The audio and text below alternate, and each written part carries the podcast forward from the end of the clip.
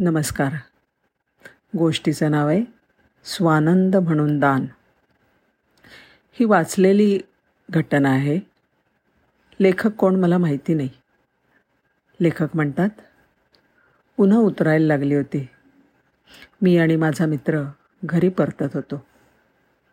मी माझ्या मित्राला वाटेत बसस्टॉपवर नेहमी सोडतो आणि मगच पुढे जातो. त्याच्या बसस्टॉपच्या आधी गाडी थांबवून आम्ही जरा वेळ शिळोप्याच्या गप्पा मारतो. आणि मग आपापल्या दिशेने निघून जातो. गेले काही दिवस त्या स्टॉपच्या आधाराने एक कुटुंब राहायला आलं होतं. भिकारीच असावीत बहुतेक. तिथेच फुटपाथवर चूल मांडलेली पाहिली. नवरा बायको आणि दोन तीन लहान मुलं. शिवाय एक कुत्र्याचं पिल्लू होतं त्यांच्याकडे. दोघांमध्ये कधीच कसली भांडाभांडी हो झालेली दिसली नाही. अगदी मजेत राहत होते सगळेजण. आता रोज रोज बघून मी त्यांना ओळखायलाही लागलो होतो. त्यांच्यामधलं सगळ्यात लहान मूल एकदमच गोड हालचाली करत फिरत असायचं. असेल जेमतेम दोन अडीच वर्षाचं.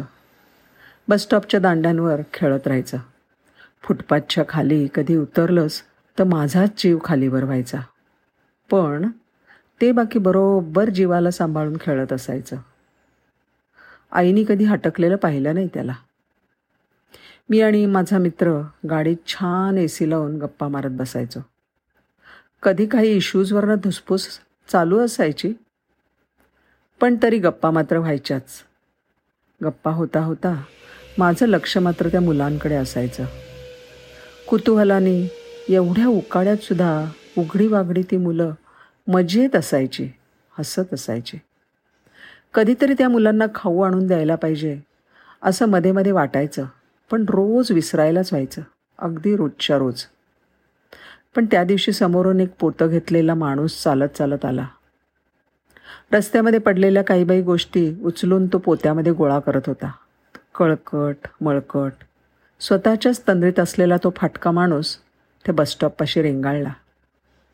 मी आपोआपच त्याचं निरीक्षण सुरू केलं.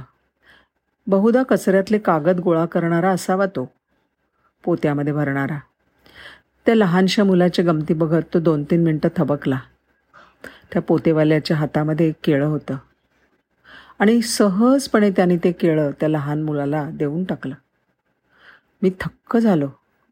त्याच्याकडे स्वतःची म्हणून कदाचित तेवढी एकच गोष्ट असेल केळं.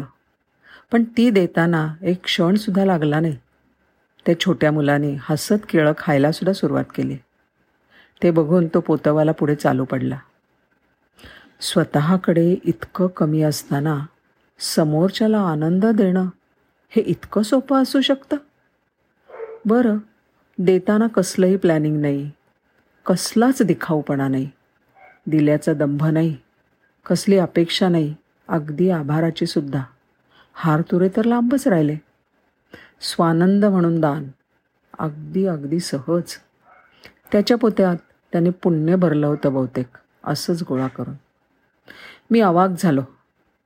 त्या पोतेवाल्याची ती सहज हालचाल मला अगदी ओशाळ करून गेली. तो तसाच चालत चालत माझ्या गाडीजवळ आला. मी गाडीची काच खाली केली आणि त्याला एक नोट दिली. काहीतरी द्यायची तीव्र इच्छा होऊन बक्षीस दिल्यासारखं. पण पण खरं तर ती गुरुदक्षिणा होती. धन्यवाद.